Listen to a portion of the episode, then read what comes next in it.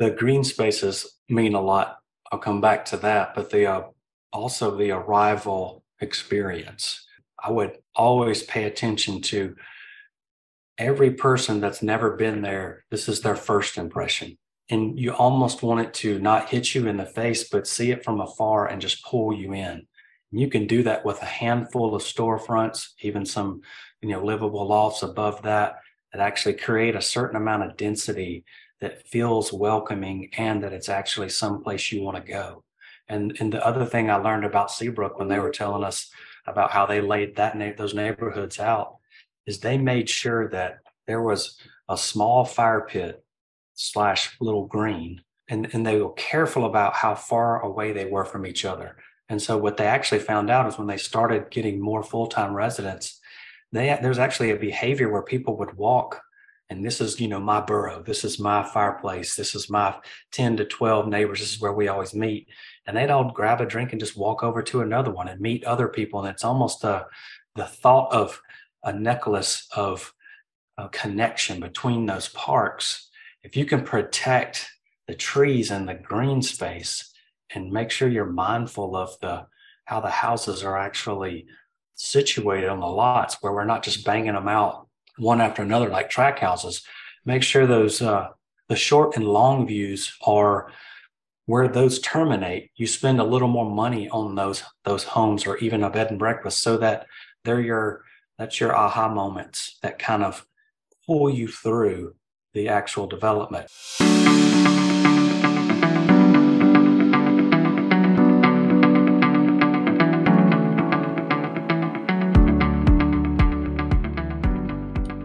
Hello, everyone, and welcome to the show. Uh, we got an exciting episode today here with uh, Mark. Mark's joining me here, and we've got on the show Chad Martin with Weave Property Branding. He is helping us out and discussing all about your questions with marketing your next development project from start to, to really finish. We're going to start off with a little bit more about uh, Chad. If you want to give us a little more about your beginning, the, the genesis of Weave and, and where you're at now.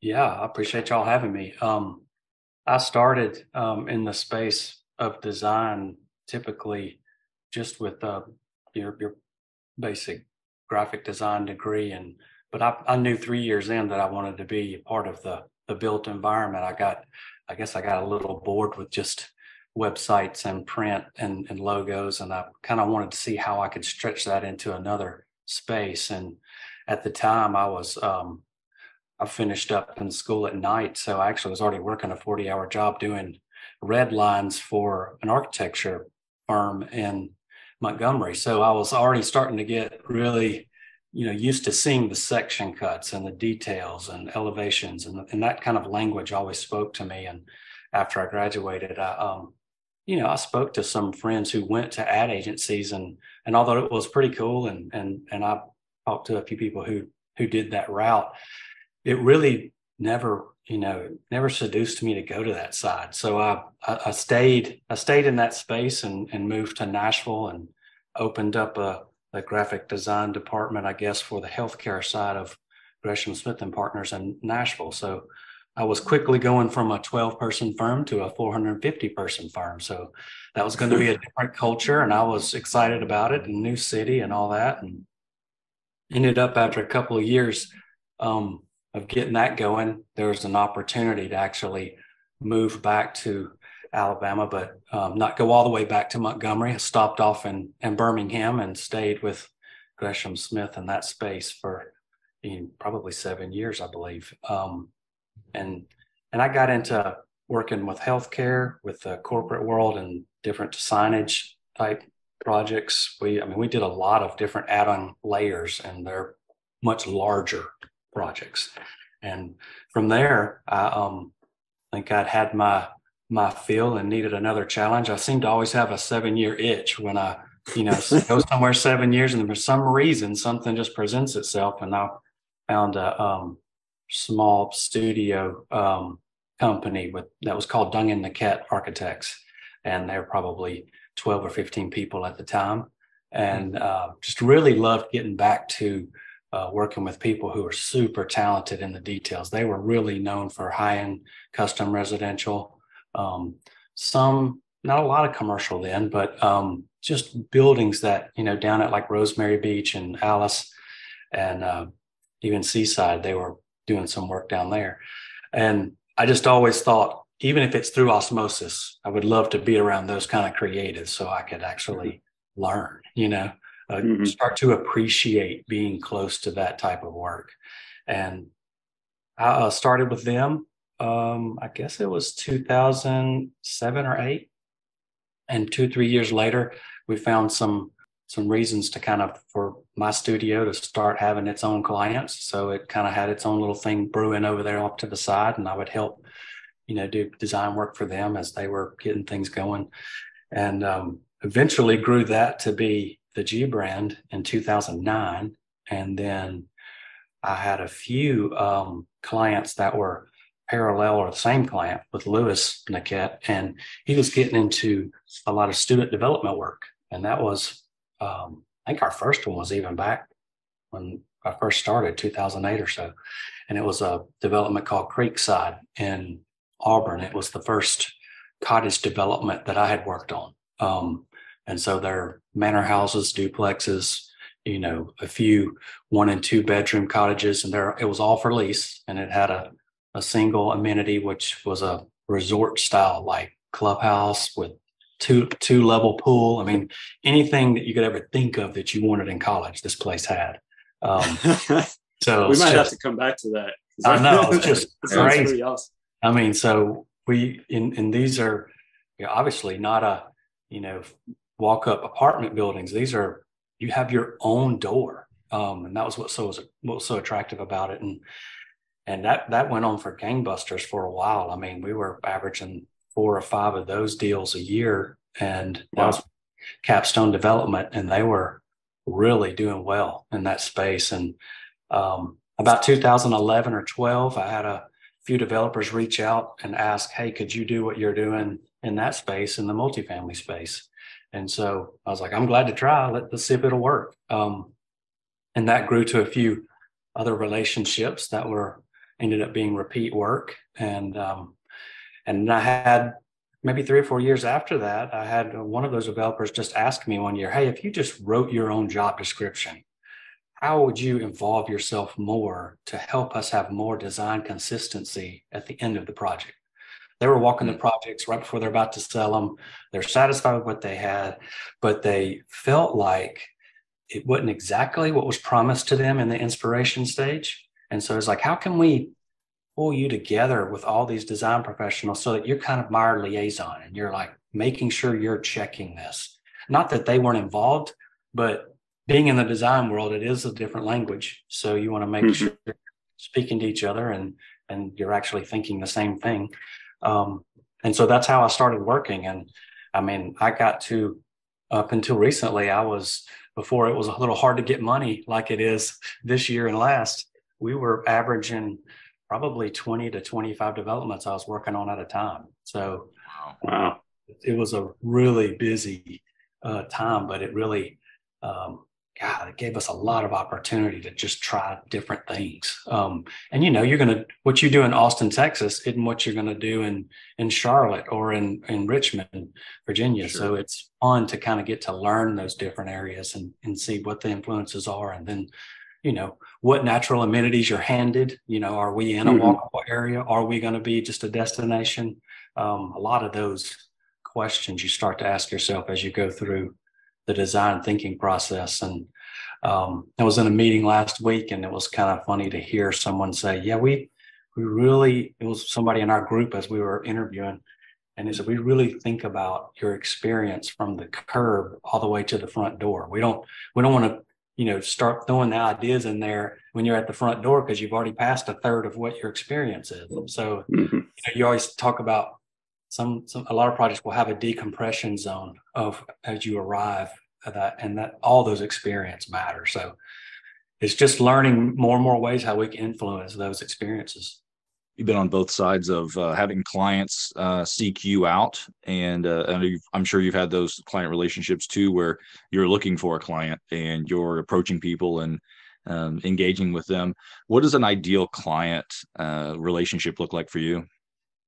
Well, the first thing is I want to make sure our values align. If there's some way that I can make sure we're protecting the same things, I know there's always different, you know, processes of, hey, money's hard to get. We can't really do the nice and fancy things, and that's fine. That's not you can't always have the the five star um, class A deal, but we do try to push to go. You know, proportions are free, right? I've heard that a few times. Um, we can make this still look good and be affordable most of the time. Um, and so that's what really is part of my my responsibility and, and job role with working alongside Nequette Architecture now. Um, I work with a lot of clients that I'm almost being the interviewer for if this is a fit for us to have a relationship later on down the line because I know what we need to be paralleling our our thought process uh, together. So, um, and at the end of the day, if, if we can agree on those things and then know that our main goal is to improve the way people live uh, through what we put out there, that's the, that's the main goal. I mean, I've, I've been in, involved in a handful of um, apartment rehabs, which that's not what, you know, our, our architecture side does, but they've engaged me to say, Hey, what would you improve um, on this to actually help change it. My one of my my bigger um, pet peeves is that people will, um, you know, I think we you and I had talked offline about what what's a misconception out there in in the what I do, and a lot of times people will say, "Well, you go buy a complex, repaint the repaint the place, and slap a new logo on it, and it's been quote unquote rebranded," and it's really not the truth. I mean, you need to really talk to the people, the residents, what their how their how can their lives be improved. And a lot of times you can change just a few things and it really changes the way people use that property. And if you can get into the mindset of what is their everyday experiences, you know, what are they experiencing when they go get the mail? How are they engaging with the, the leasing staff? Um, what's the landscaping around this place look like? you know, they probably could care less if you change the paint of the building. But, you know, if the washer and dryer isn't working, then, you know, you that's already a, you know, kind of a hard thing to deal with. So putting yourself in their shoes, really, I guess. Yeah, there's so much in there that I want to come back to, and I'm trying to make mental notes of that. But I kind of want to dive in, and you know, we had, a, know, we gave you some some questions ahead of time to get you prepared, but I want to kind of go off the bat a little bit here. But and, and they'll tie in here. You talked about using your natural resources to your benefit. Can we dive into that a little bit? So now we're diving into the process, and I know that was later in our our spiel, but I think it's so interesting, and and that might dovetail into some other questions. But using your natural resources, we we all three come from fairly different locations. We have different natural resources. So how how does that initial site visit how does that go and how does that shape the rest of your process it it's truly valuable um, and i don't get that many opportunities to actually have the luxury of walking the site like a number of my clients are in such go mode that they give me a Google Pen. They give me pictures and they go, hey, what can we do? And I'm like, wait, wait, there's an education process here. I need to, I need to ask more questions. You know, um, right. A lot of times when you're at the beach, your natural amenity is the ocean, and we'll, we actually have a good um, a, a, habit, I guess I would say, of calling our whatever our well, what's your ocean? You know, is it on a lake? Is it in a wooded area where it's private? Uh, is it walkable? Is it you know connected to another town center or what what is the main drive what's the draw and a lot of times the you know our, the earth will give us that um you know mother nature will, will hand you something that easily is ignored sometimes so it's it's nice to to make sure you consider that um and not just mm-hmm. be a ufo that's dropped out in the middle of a field with no purpose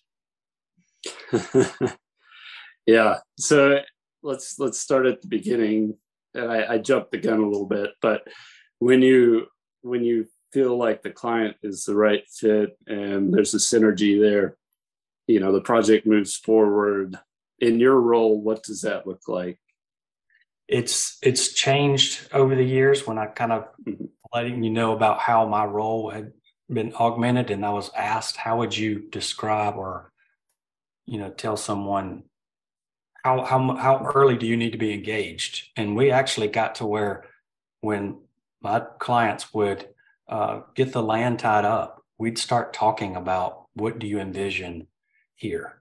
And obviously I would begin with this 20 to 25 page inspiration package that covers, and it's just a collection of images that are trying to paint a picture. Because there's so many people who think and speak different languages as far as visually, um, and they don't really they don't really mean the same thing, but you don't know until you point at a picture and go, yes, that's what I mean. So it actually is very efficient in cutting out a lot of guesswork. And those those image package they'll they'll cover what the architectural skin looks like, what the space in between the buildings look like, the the pool areas. There'll there'll be pieces in there that get into you know landscape and lighting. We'll get into obviously signage, uh, inspiration, what your experience is at that reception or front desk. I'll get into pictures of bathrooms and furniture and all types of things that you can you know touch and feel and kind of almost when you flip through this this package you feel like you already know what this building is going to look like. And once i get that edited by the owner we actually present that in the kickoff meeting to all the professionals um, and and we get their their buy-in. It isn't meant to go hey use this as the bible but it is basically on our next meeting y'all come back with some images that that speak to this language and let's push all these things together. So it's a collective uh, collaboration of sorts and then we can start from there because that way we're all at the same ground zero and, and headed in the right direction. When you get those images back from a client do you ever not necessarily cringe but do you ever you get the sense that there may be some challenges uh, that you know you may be asked to you know do something in a style that's maybe counter to what you think is is related to those natural resources um, how do you how do you deal with guiding your clients to the best design solution? Well what's funny about that is i don't usually get more than one or two images if they're coming from the client because that means they've really hooked on to one or two and they're just holding on to it with white knuckles. Um, i'll get into tell me what's special about that to you, uh, you why, yeah. why why are you connected to that? And then I'll send some that are actually what they're trying to send most of the time. Now, sometimes I have some pretty, you know, savvy clients and they know, hey, this is modern farmhouse or this is going to be super coastal traditional. And they've done a few of these things. So they kind of know what they can get away with. And and sometimes I'll have to um, say, okay, are we going to really go that far with the details? Because that's going to be that's going to be really nice, but really expensive. And so what we usually do in that third pass of that package is I'll literally write two or three sentences on each page saying, concentrate on this, you know, don't look at that because we can't do that. Um, and it really makes it a, a little more obtainable, um, if that makes sense. As you mentioned and alluded to earlier, money's getting a little more expensive right now than the last few years. Become a lot more tricky for you, I'm sure, is um, having those discussions. Is that something early on that you have discussions with the a contractor partner, or are you just you've been in the market? You know, you're aware of what things are hitting at and where your client is probably at at a per, per square foot cost. Or I guess, yeah. How do you how do you manage those expectations with interest going up uh, and money? I, I guess tell me about that process. Well, they'll, you know, they won't give me a cost per square foot, but they know about what they can stomach. And Right. what I what I've always asked is give me an opportunity to come up with another idea that keeps the design intent intact. Don't go slashing away at it and it's not even the same place. So if you can just give me that opportunity and help me understand why is this too expensive? Let's walk through how we can do a little bit of editing and and probably 70% of the people after us doing that still will never know we we made those changes, but Mhm. still actually got to save a gable here or a dormer there. Don't don't just go slashing the and everything looks my you know massage just so the same you know i guess mm-hmm. monotonous i guess is what i was trying to say I really appreciate the what you said earlier about value alignment and you've probably heard the old adage that uh, subdivisions are named for the thing that's been destroyed to build the subdivision. yeah. When when you're putting a brand together and you're using those natural resources, you're using the inspiration from the client.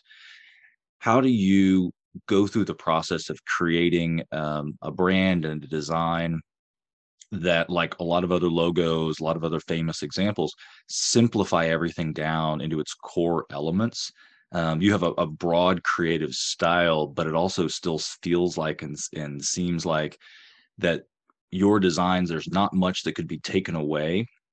And so it feels very tight, very concise, and almost just like natural. Like this is the thing that should be there.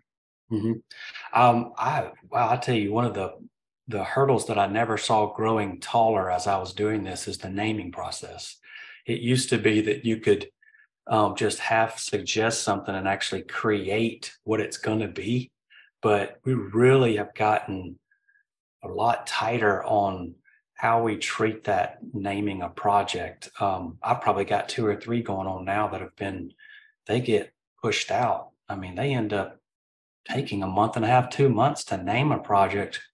And, you know, I, one thing that contributes to that is having a lot of cooks in the kitchen making decisions. The other is them trying to be so careful that if you don't watch what's happening, you can wash all the personality out of a name and it's so neutral that it means nothing. So try to learn. It's really an education process about why why are we doing this project here and what was there before us and especially in today's climate we have to be super careful about um, tying anything back to historical things because it can um, not be so great. Um, so it's really about what does this mean? What is this going to either give back to the community or what is the um, inspiration or drive from the client to actually what do they want to leave behind? Now, you know, over the past 10 or 15 years, I've had two different clients. I'll have a client, when I say client, a developer, that they'll come up with a brand and they name everything that because they actually want that brand to be recognized in different cities. And then I have others who will say, no, that's not our approach. I want you to name this to be unique to its surroundings so it feels like kind of like what Mark was alluding to, a part of this fabric of community. I want it to feel like it belongs here. And so that takes a, a little more backing into, but it's it's always a process where I try to get it to be something that is as simple and clean as it can be. I don't ever want it to be a long name or too confusing or something that you're asking a question about because my intent is for it to feel comfortable, gain your trust, and then you're thinking about living there, not not hung up on the name. Like, you know, you don't want it to be too too cheesy. Mm-hmm. Well, you you alluded to there just for one second about um, you know creating these memorable places. Um, in your in your own words, um, how would you describe placemaking? You know, to me, I would say there's always an aspect of um, comfort, you know, something that draws you there. There's definitely a, a, a visual energy of either people or storefronts or background buildings, even um, that that draw you there, somewhere you want to actually um, go to. Then there's another layer of accessibility. You know, is it walkable? Is it easy to get to? Uh, do I I get anxiety about am I going to find a place to park when I go there? You know, is it worth it? And then probably the more important aspect is the social aspect. It's about uh, community, and we want people to be able to to gather and appreciate differences. You know, we don't want every storefront or every building to look the same. So there needs to be variety, and that also applies to the people that are there. Um, and so, if it's a small small area or a larger area, there are different things I'm sure you know you both know we can do to actually make those outdoor rooms and indoor rooms feel comfortable and and they draw you in. So it's kind of a multi-layered answer, but it's uh, and there's different ways we can all achieve that. It's pretty common that we can't nail it down to one one thing or one idea because it's it's hard to really describe. You just kind of know um, when a place has that feel. Give us a, a location in your mind that exhibits placemaking and, and inspires you so much in your day to day. Is there a, a certain place, location, town, city that just you so know, I, you're like, I don't know about how they yeah. did it, but this is amazing. Well, it's it's funny how in these few places, like uh, one of the first TNDs, uh, Seaside, Florida, and, and Rosemary Beach, uh, being so close to the coast here in Birmingham, we often vacation down there. And what's been fun to me is as I've gotten older, I understand what makes those places. But before I knew what I know now, you still had that thing, Matt, that you allude to that you're just drawn there. And I think a mm-hmm. lot of it is it has even nothing to do with the beach. It has everything to do with you parking your car and you feel like I can walk to get groceries. I can walk to get a meal. I can walk to a friend's house if they're down there at the same time. Uh, that makes it feel like, wow, I could get used to this. You know, this is, and even even if you wanted to, you could hop on a bike and go to you know, neighboring development. Um, and one I've been to recently, I went to for the first time in uh, Seattle, right outside of Seattle, Seabrook, Washington. Um, it it was so cool to actually go there last year and just notice with I think it's like four or five hundred houses how they've just been so thoughtful about even tiny strips of green with that only could accommodate a bench, but they're connecting neighbors that are across from each other, but they also have privacy with the trees. And then, you know, you're kind of that that property is up where it looks almost down at the water through pine trees. And you you can walk all the way around from the post office to I think they've just put in a new grocery store there now. Um, and it just feels like this is it's all, not off the grid, but it's not it's away and it away from all the busyness, and you have everything you need. You know, um, it's it's it's a cool feeling to be able to pull all those pieces together. You mentioned uh, specifically the the visual energy, and having um, seen some of the places that you've mentioned, it's fascinating to know that there's you know there's there's layers to the urban fabric. There's texture involved um, you know there's a, a interrelationship between the built environment and the natural environment and then those spaces in between that like you mentioned the small little grass strips and the trails and the walking paths as someone who's been in that design field in your career and also been in the architecture side um, what are some recommendations that you would give developers when they're um, you know starting a project or thinking about um, the design and that creating that fabric? What are some of those core elements that you begin that conversation with with your clients? The green spaces mean a lot. I'll come back to that but the uh, also the arrival experience i would always pay attention to every person that's never been there this is their first impression and you almost want it to not hit you in the face, but see it from afar and just pull you in. And you can do that with a handful of storefronts, even some, you know, livable lofts above that, that actually create a certain amount of density that feels welcoming and that it's actually someplace you want to go. And and the other thing I learned about Seabrook when they were telling us about how they laid that na- those neighborhoods out is they made sure that there was a small fire pit slash little green. And, and they were careful about how far away they were from each other.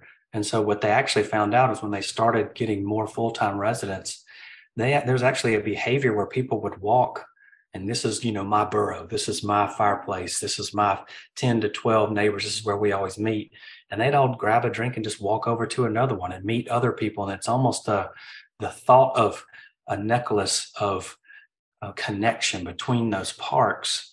If you can protect the trees and the green space and make sure you're mindful of the how the houses are actually situated on the lots where we're not just banging them out one after another like track houses make sure those uh, the short and long views are where those terminate you spend a little more money on those those homes or even a bed and breakfast so that they're your that's your aha moments that kind of pull you through the actual development. And you can be a little more affordable with the other houses with some simple details, and no one would ever notice because as long as you have those other things holding this together, they identify with those moments where they're walking towards that one special house for a block or two, and then they see something else like sculpture or you know a water feature. I mean, a lot of times we we kind of go down a list of it. It's kind of funny. We'll go down a list of how does it how does this serve our five senses? You know, sight, sound, smell, taste, and touch. You know, sight is what I was just talking about, the variety of of, of patterns and and textures you can get with structures, also with the plantings. Um, you can get a lot of color out of both of those. Um, sounds can be small decompression zones. They can be um, even natural things like birds, where you give them trees to actually congregate. Um, or, or in certain areas, you have a, a whisper of music. Uh, smell can be a tricky one sometimes, but a lot of times we can uh, we can achieve that by having fragrant um, plants that are really close to where you sit. So a lot of our memories are even associated with smell. So that can be a trick that you can do. Or you put those in potted uh, pots right in your in front of your storefront. I mean, there's so many little ways you can do that. Um, and then, you know, taste is a tough one, but if you have any kind of uh, storefronts or any restaurants or anything like that, they kind of help you in that that arena. And then in touch is something we can always achieve inside and outside the buildings with what materials we use.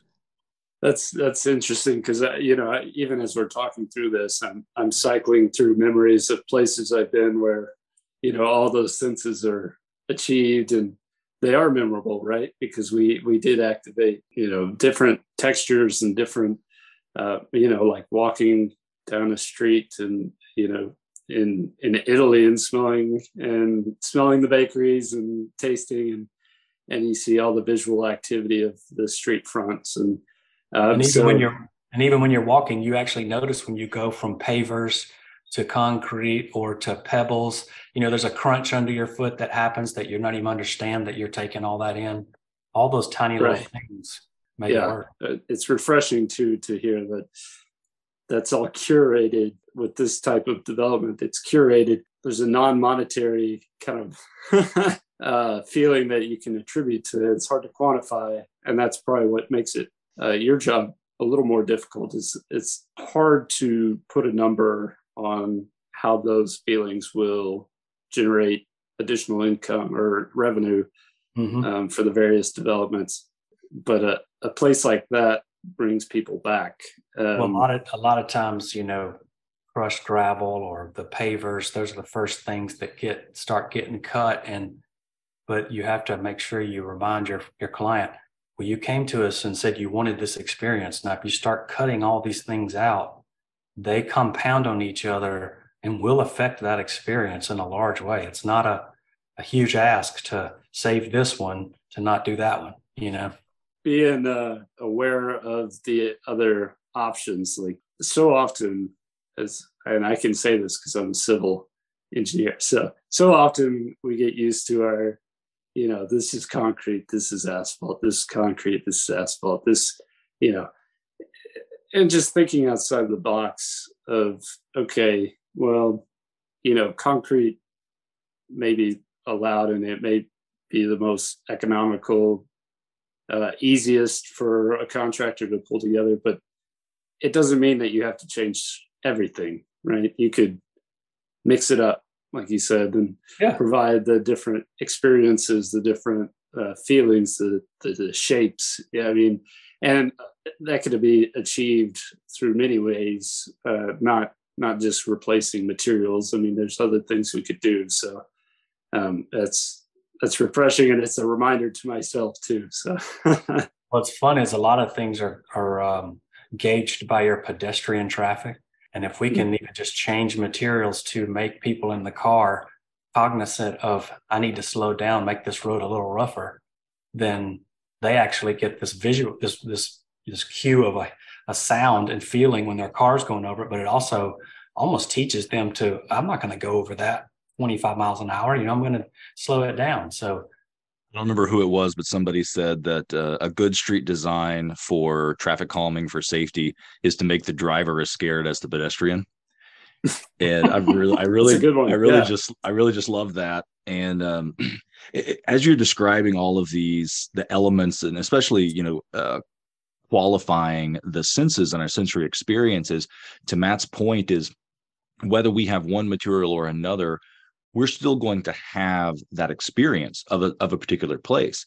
And i think when it becomes memorable um, also to matt's point is we always reference europe we'll reference boston we'll talk about these uh, you know seaside or um, rosemary beach because of those level of quality and the care taken in the decisions intentional decisions made to include these elements. In many ways it sounds like obviously the the, the solution is um, the natural and the correct one but it also seems so hard to achieve sometimes because when we look at building budgets we don't all the time consider um, the landscaping because we don't know the design yet or the the city ordinance may be written in a particular way of here's our minimums. And so it, it's hard to pull all of those elements together and it's refreshing to hear your perspective because you simplified it and and articulated it so carefully. Well more about making them understand the why um, in yeah. the short game, right? Because most of the time they can't appreciate it till they understand it, and then sometimes you still don't get it. So you got to make sure you say it three times before it soaks in. Yeah, that's very true. I'm going to get uh, your quote earlier from uh, "What is your ocean?" Um, on a T-shirt. yeah, that. that's good. It's always it's always good to refocus uh, on the most important element there. Um, you are obviously a leader in your field. Uh, what's the biggest uh, area um, that you're still curious about? You know, I, I am curious about even back from when I was doing um, student developments. I always tried to, especially in the fitness rooms, but all throughout the clubhouses, include some type of quote or um, positive messaging. And it's a part of the design. And people will read that in their daily you know walk in those developments where they're in the computer room or they're in the live workspace or even the leasing office or the yoga room or the fitness room or whatever other amenities we've packed into that one deal i'll always have some type of subtle messaging. And i've actually had um, i've seen on uh, social media before where even some students would take pictures of just these little uh, quotes from aristotle or someone else, or you just even, and sometimes they were even just positive messages without an author uh, that would place in different areas and how it affected their day. And it's been there the whole time. They've lived there for six months, but they finally applied to them that day. And I would tie all that to uh, mental wellness. I mean, it's all of us need encouraging. You know, we you can't burn it at one out of ten every at ten every day. So just a little push sometimes. And so I'm like, how how could you make that a a purposeful little layer that you slide in there? Um, there's so many cool spots in Austin, but I always remember walking down uh, South Congress and they had just pushed in the sidewalk just a few uh, messages and it's like so it'll always be there or or or a decal somewhere and it's just kind of that personality of that city that that really makes you drawn to it because it's almost you know everything's game there and it's okay because that's them right? So it's that's why a lot of creatives have flocked there. So um, that's a good example of always having a positive message because you never know who you can affect uh, in a good way. One thing that they don't teach you in school in architecture school or civil definitely not in engineering school is, is psychology right but yeah. it's so important for all of us to understand at least to some degree the psychological impacts of the built environment that we're all creating you know we have a big a big piece of that and yet it it, it just is not taught you know to the to any degree other than you know your own personal experiences and those of the people around you how do you how do you begin to identify how things will make people th- do you have like in the back of your mind when you see a site is there something that draws you in that automatically starts getting your brain thinking about how you want this place to feel and how it will make others feel? And is that just based on the natural resources or the client or you know the end user? How does that spark come well we've talked about experiences a few times and i my number one goal is to try to make them memorable experiences. And so i'm like where can i add little small doses of delight in areas? And it can be something that draws you you know 500 yards across to a, a, green that you want to go check it out. And you may mentally say i need to come back here. This is a cool little quiet moment that i could really enjoy. I don't know that i'm that far down the road with a list of ideas when we walk a site. But that's why i love if it's possible to be involved as those buildings are taking shape. You know when the master plan is is starting and it's just blocks on a you know contour lines it's it's you just think about okay where are our major areas? What are we where are we going to change the feeling of this place because we have this collection of pieces? And the the only way i can tell you is the best education i've i could ever get is to travel. And y'all alluded to that earlier. There are moments that i'm sure i noticed that not many people do unless you're in what we do.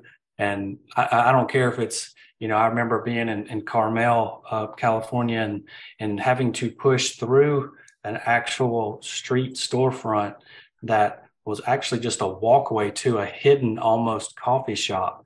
And as soon as you discover that, you actually find out that most people know where it is, but if you're not looking to kind of discover, you'll never find it. And and that becomes an even more special moment than what you might have done when you just quickly looked at the street and tried to find a cool place to have lunch. Um, and so I always think of, hey, can we create those little nooks that are discoverable? And it, it's almost like a really good logo.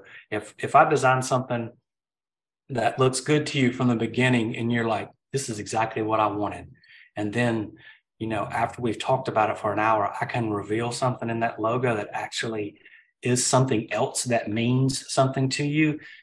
You can't get any more a, better endorsement than that because then they start to tell that story because they're waiting to surprise someone else with it.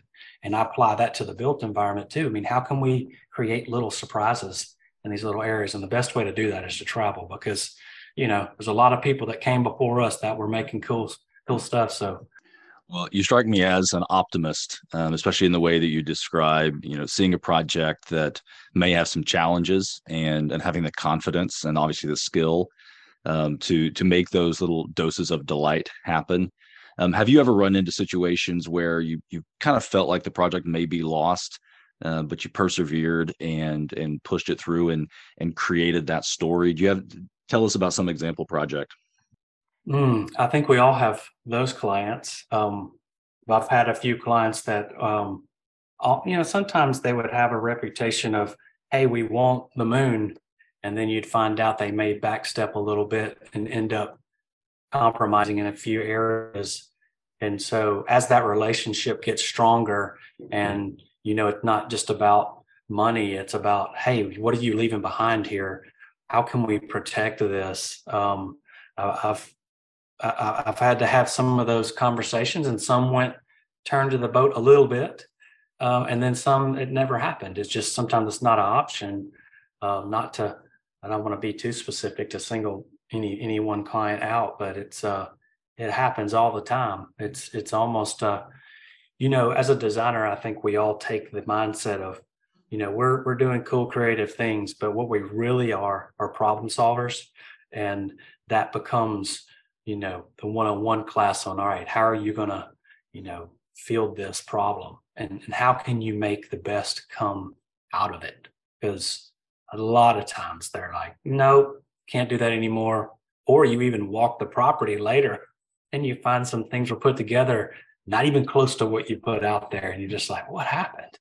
Um, well you've worked in a lot of different media and uh, with your experience in the real estate world um, do you feel comfortable with the advance of digital media and um, sort of the speed to market you know aspect of marketing and and um, and promotions? And you you have a sense that you kind of take the old school aesthetic and are bringing that up into um, really kind of a, a modern aesthetic and a, a, modern delivery method. You know I, I try not to let that influence obviously what we're doing but what it does put a little pressure on the people who are in that social media space and have to try to share information puts a little pressure on them to actually have new information to share all the time. And as we know, these projects start slow. I mean, they're turning dirt for months and they need, you know, more candy to put out there to, to entice people. And so we start to concentrate more on how can we you know, spend a little more money on the front end on the, the 3D renderings and the fly throughs and how realistic can we be about actually choosing everything that's going to be on the shelf down to the forks and spoons. i've done that a handful of times working the, with the interiors. Um, it does give us an opportunity though to actually slowly explain why we're doing certain things. And so what you do is you start to educate why these greens are here or why the clubhouse is situated the way it is and how we're going to phase this project so that we get a, a mix of townhomes, single family, active adult, and then we'll come back and add on to those so that everybody gets a, a buy-in in their price range or you know what path they're on in their journey in life. Um, does give you that opportunity to try to explain that. What I've found is um, you know, the more you can educate those first people who buy, they become your pioneers to the next people who buy. They like they actually become the people once you're off that site and you're no longer influencing it. They tell the story after that. And the better, you know, you can get them educated, the better story and why that people will protect those things afterwards. We've talked about the story. Um, we've talked about the, the cost of money the economics behind all this. What if you were to d- distill maybe all of your initiatives, this stuff on one certain project, what would you say has the biggest impact? I would say, you know, the the natural answer or probably the reflex answer would to be to hey, protect what you do. Tell them that's the most important. Um, but I think it would be if I had to put myself in the shoes of someone who's moving somewhere for a certain purpose, is to make sure one, it is the answer to what they're looking for as far as a living situation because we have such a huge gap in the missing middle. You know, is it affordable? Is it somewhere that you're giving them that fits their walk of life? Um, and how are we impacting those everyday experiences? I mean, if if I'm you know on a project and I'm working with Nequette and they don't need my branding services and I'm I'm still on it from the Nequette side of the architecture approach, those are the things we're going to still try to improve and make sure you know you have a little private area you have some accessibility to the amenities um, your everyday routine is impacted somehow in a positive way. Now matt did i hear you say stuff? Did i say stuff? Oh no uh, i think I, I don't know we'll get mark to, to roll it back Chad, but i Sure. Can we, Chad, can we roll this back real quick? we are gonna yeah, we're gonna roll that back really quick. Uh, Chad, tell us your favorite word and your least favorite word. oh, my favorite word is experience because you can have good ones and bad ones. My my my, my pet peeve is stuff. I was giving Matt a hard time earlier. I had an eighth grade teacher who once told student to stand up and show me stuff. Why did you use that in a sentence? It's like if you can't tell me what you're talking about, just don't talk about it because you can't always you can't put stuff in there. And I had a um, our leader our leader meeting here, um, someone used stuff one time and off to the side said, Hey, what are you talking about? I don't, you know, can you show it to me? I, I wish you'd just tell us what you're talking about because it can be nothing or something. Uh, I uh, just thought it was, it, it was a trigger. Um, it, it just took me back to eighth grade. We'll have to replay that. I might have to edit that out. Well, I will tell you a little while ago, I, I, I, gave you a really small stuff just to watch your face to see. And I don't think you, I don't think you, you, uh, you heard me. No, it, it doesn't bug me as much, you. but it's not on your radar. So you know to pull this back really quick to to the real estate development experience is you know you said this earlier about how finding the name is the hard part. And and in particular where everything is overused and obviously i think tech companies are the ones that probably you know do the these hybrid word fuses and these sort of meaningless jargon. But ultimately there is something in the word that is um, as a very famous writer has said it's very pregnant with meaning and yeah. there's always an opportunity in what you said that you want the client to own it and be able to own the story and be able to turn that around and tell other people because when those words have meaning just like having a place that has meaning it it's transitory you know? It's something that will move with you and your memories and in your experiences. And there's there's so much effort that goes into that that i think a lot of people miss and especially in a world where everything is fast everything has to happen very you know very quickly we want it cheaper we want it at our front door um, i'm happy and thrilled to see that the, the work you're doing is getting press and is getting out there um, to to a broader audience. Um, with all of those positive things and the energy that you put into it, um, is there anything that scares you or that keeps you up at night in your current role? No, I'll um to even tie back to your you know what you just said about the words having meaning. Um I there's a parallel there. You know, you, you asked me my favorite word, and I said experience, but a lot of times the intention is to have thoughtful design. And a good meaning behind a name is also meant to be thoughtful. Um, and so it, it feels it, it gives it meaning. So I feel like that equals purpose.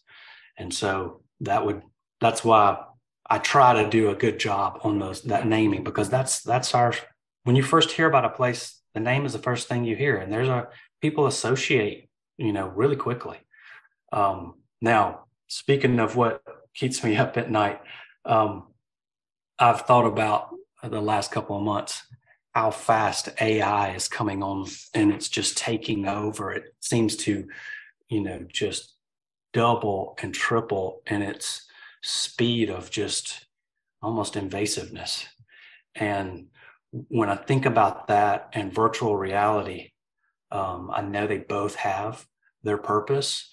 But what worries me is that a lot of people are, are talking about how they want to create virtual reality so you don't actually have ex- real life experiences. I mean, when you think about it, you're sitting in a room with a headset on to go walk somewhere or experience a game or a, a place, and you're not actually there. It, you know, it's a kind of a, a, a fake community um, although those people are other people with headsets on it's like are we trying to destroy what actually we're all you know humans are made for and that's to gather and be in community. It's like would that go so far as people wouldn't even seek out to go to a seabrook or a boston or europe? Because you know it, it almost it feels lazy right? Here i mean i know some people can't experience it because of price but golly, you, you should be able to drive within a two or three hour circle anywhere to experience,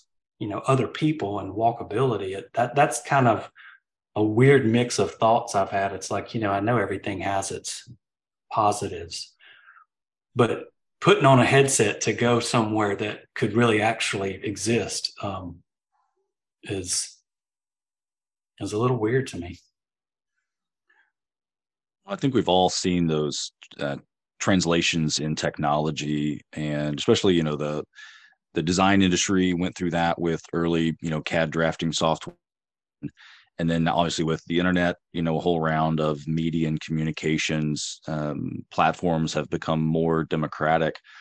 I also see the the websites where you can pay you know 30 40 dollars and you know download your logo. Um, it, it it becomes so impersonal but at the same time it it's a little too accessible and and i feel like just some of the ai work that i've seen it's it's unbelievable. And especially some of the architecture examples are um i mean it, it's extraordinary what it can do but then when you really look at the detail you see like oh yeah it just it can't do what we do.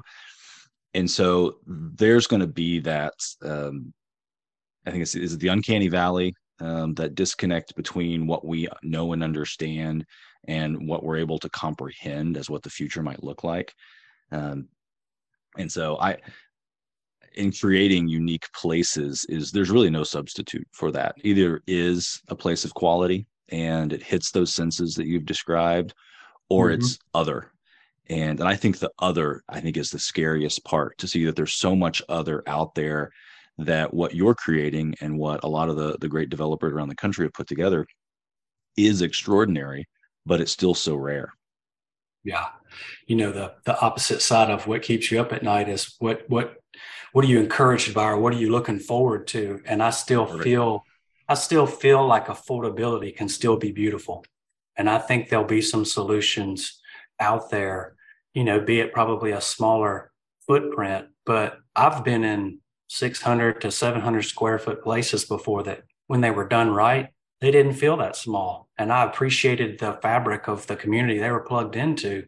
And that may be where we're headed to try to solve this missing middle problem and affordability. And it doesn't mean that you might not have you know certain processes and systems in place that are replicable or uh, even modular even. But you wrap them with nice materials and we can still create cool places. Absolutely. Well said. Yeah yeah that's that's like two episodes right there at least on discussing that yeah. And now sure. I have nightmares about virtual reality. So thank you for that. yeah. It's like, which robot's coming to take my job? right. Well, well, I, I hate to start uh, wrapping this up because this is this has been really fun, but I want to kind of reflect a little bit here on you moving forward and weave and the implications and and the impact that weave will have and has had. You know looking forward 100 plus years what do we see as not only your legacy but also weaves uh, and, and what you've created there?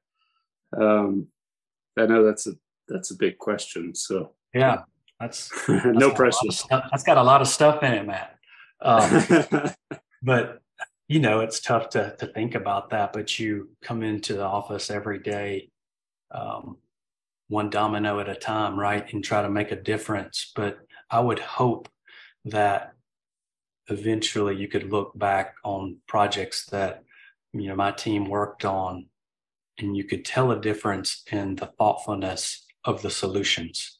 Um, you know, we're going to change materials here and there. It always happens.